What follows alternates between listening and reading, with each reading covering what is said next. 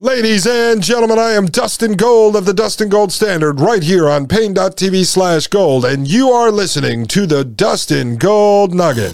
The Matrix is a computer generated dream world built to keep us under control in order to change a human being. You're listening to the Dustin Gold Standard on Paine.tv. Join the discussion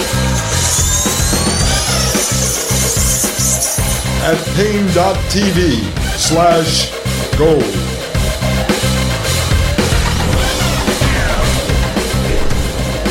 Good weekend, ladies and gentlemen. I am Dustin Gold of the Dustin Gold Standard. You are listening to Paine.tv slash gold, and this is the Dustin Gold Nugget. I hope you guys are having a fantastic weekend, ladies and gentlemen. My wife and I went out this morning and we visited all the local farms where we get stuff. We picked up some really great stuff. This little orange, like knotty pumpkin.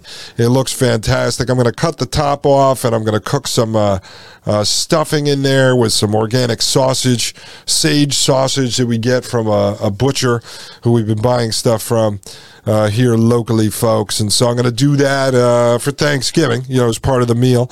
And so we got some more butternut squash. We got a whole case of these apples that you can keep in a cold, dark place. It'll last you all the way to February. These organic wine crisp apples from a local farm all kinds of great stuff, ladies and gentlemen. Living outside of the Matrix is actually a lot of fun and it is quite tasty. My wife is upstairs right now cooking some Polish food. The house smells incredible and I can't wait to go eat. But I want to get this out there for you so you know what's coming tonight at midnight on episode 68, folks. Thank you to everyone who left a five star review and comment over at Apple Podcasts. Please continue to do so, folks. It really does help us. There are thousands of you listening, and we've got, I think, 65 five star reviews. I'd like to get that up to at least 100, folks. I mean, there's thousands of you tuning in for this show. Please continue to share it with folks, put it out there. As far as I know, no one is talking about the dangers of the technocracy and transhumanism seven days a week like we are here. I'm not even tooting my own horn. I am just saying I love doing this. I'm sharing a lot of information. You guys are emailing me, contacting me, and it's fantastic to know that I'm actually reaching people and people are making uh, decisions in their lives that are changing the way they operate and helping them to live one foot outside of the matrix is just fantastic. It really does feel great to know that I'm. Uh, I'm actually helping people. And so for everyone who's joined us over at Paine.tv slash gold, thank you very much. Everyone who's been sending me stuff, don't worry, I'm going to get caught up on that soon. Uh, just between uh, the baby almost here and trying to get the show out, I've been really, really busy. I'm not ignoring you. I'm not ignoring you. All right. So tonight, what we did, because it's Saturday, folks, it's Saturday going into Sunday, I stepped back and took a little break from Dr. James Giordano because I wanted to start to put what he's talking about into context with where I'm going in another week and what we've been talking about over the last 65 episodes. And so, what I got into tonight was uh, transhumanism. And I wanted to do this because I was having a discussion with Maria Albanese yesterday. And when I talk to her, sometimes I start connecting dots. And I said, you know, I need to bring the conversation back to transhumanism and explain that a little bit more, even though I'm going to dedicate several ep- episodes to it uh, in the coming weeks. So I found this article I had reviewed a couple of years ago on Forbes.com called Transhumanism and the Future of Humanity seven ways the world will change by 2030. And it was really interesting because this came out in 2017, five years ago, folks. Five years ago, they were talking about this. Now, remember, Klaus Schwab wrote his book, The Fourth Industrial Revolution, in 2016. So, this article comes out in Forbes. It's mainly talking to entrepreneurs and small business owners about the coming world, the Fourth Industrial Revolution, but from the standpoint of transhumanism and the future of humanity, right? And so I'm saying to myself, what were small business owners and entrepreneurs thinking about when they first read this article? Were people freaked out by it? Apparently not. But this article is fantastic because it shows us what these folks were projecting was coming by 2030. And so much of this has already come out here in the first five years. We have eight years to go. But they get into body augmentation, you know, brain chips going in the head, genetic modification, you know, uh, wearable devices, all types of stuff that we've covered here on this show. But again, this is written in 2017, so I find it to be fascinating. They get into thought processes. Our thought processes will be faster and more transferable, and basically the ability for us to transfer our minds back and forth. And they talk about Elon Musk Neuralink brain chip, Facebook's programs, DARPA programs.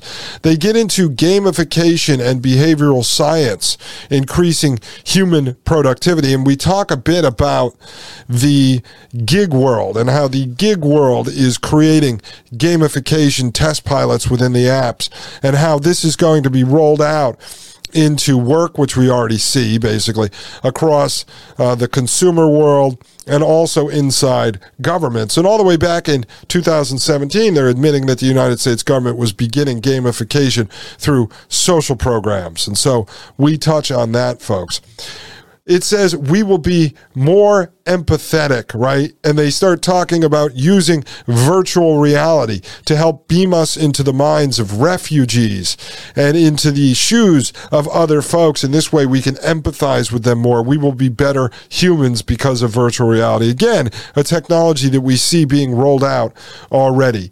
They talk about the emergence of extreme personalization and customization. And this comes from a few different standpoints, but basically the ability to personalize your world, choose your own adventure, and driving you into this digital echo chamber, this channeling you into this path where they can constantly manipulate you and mind control you. And so I go into several examples uh, uh, that I've dealt with in my life on various technologies I've learned about or was involved with. So we break that down for you. And then they get into business practices shifting significantly.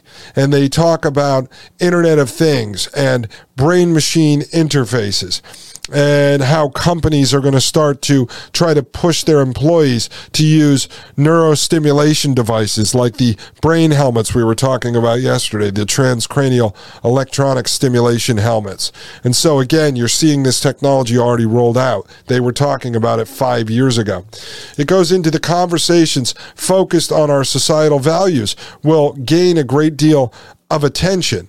And so in 2017, they're talking about the beginning of having these conversations about transhumanism. Well, what happened in 2018, one year later? Elon Musk goes on Joe Rogan's experience and starts putting the word transhumanism into the American lexicon, talking about brain chips, talking about the merger of man and machine on a much larger scale on the largest podcast out there, Joe Rogan.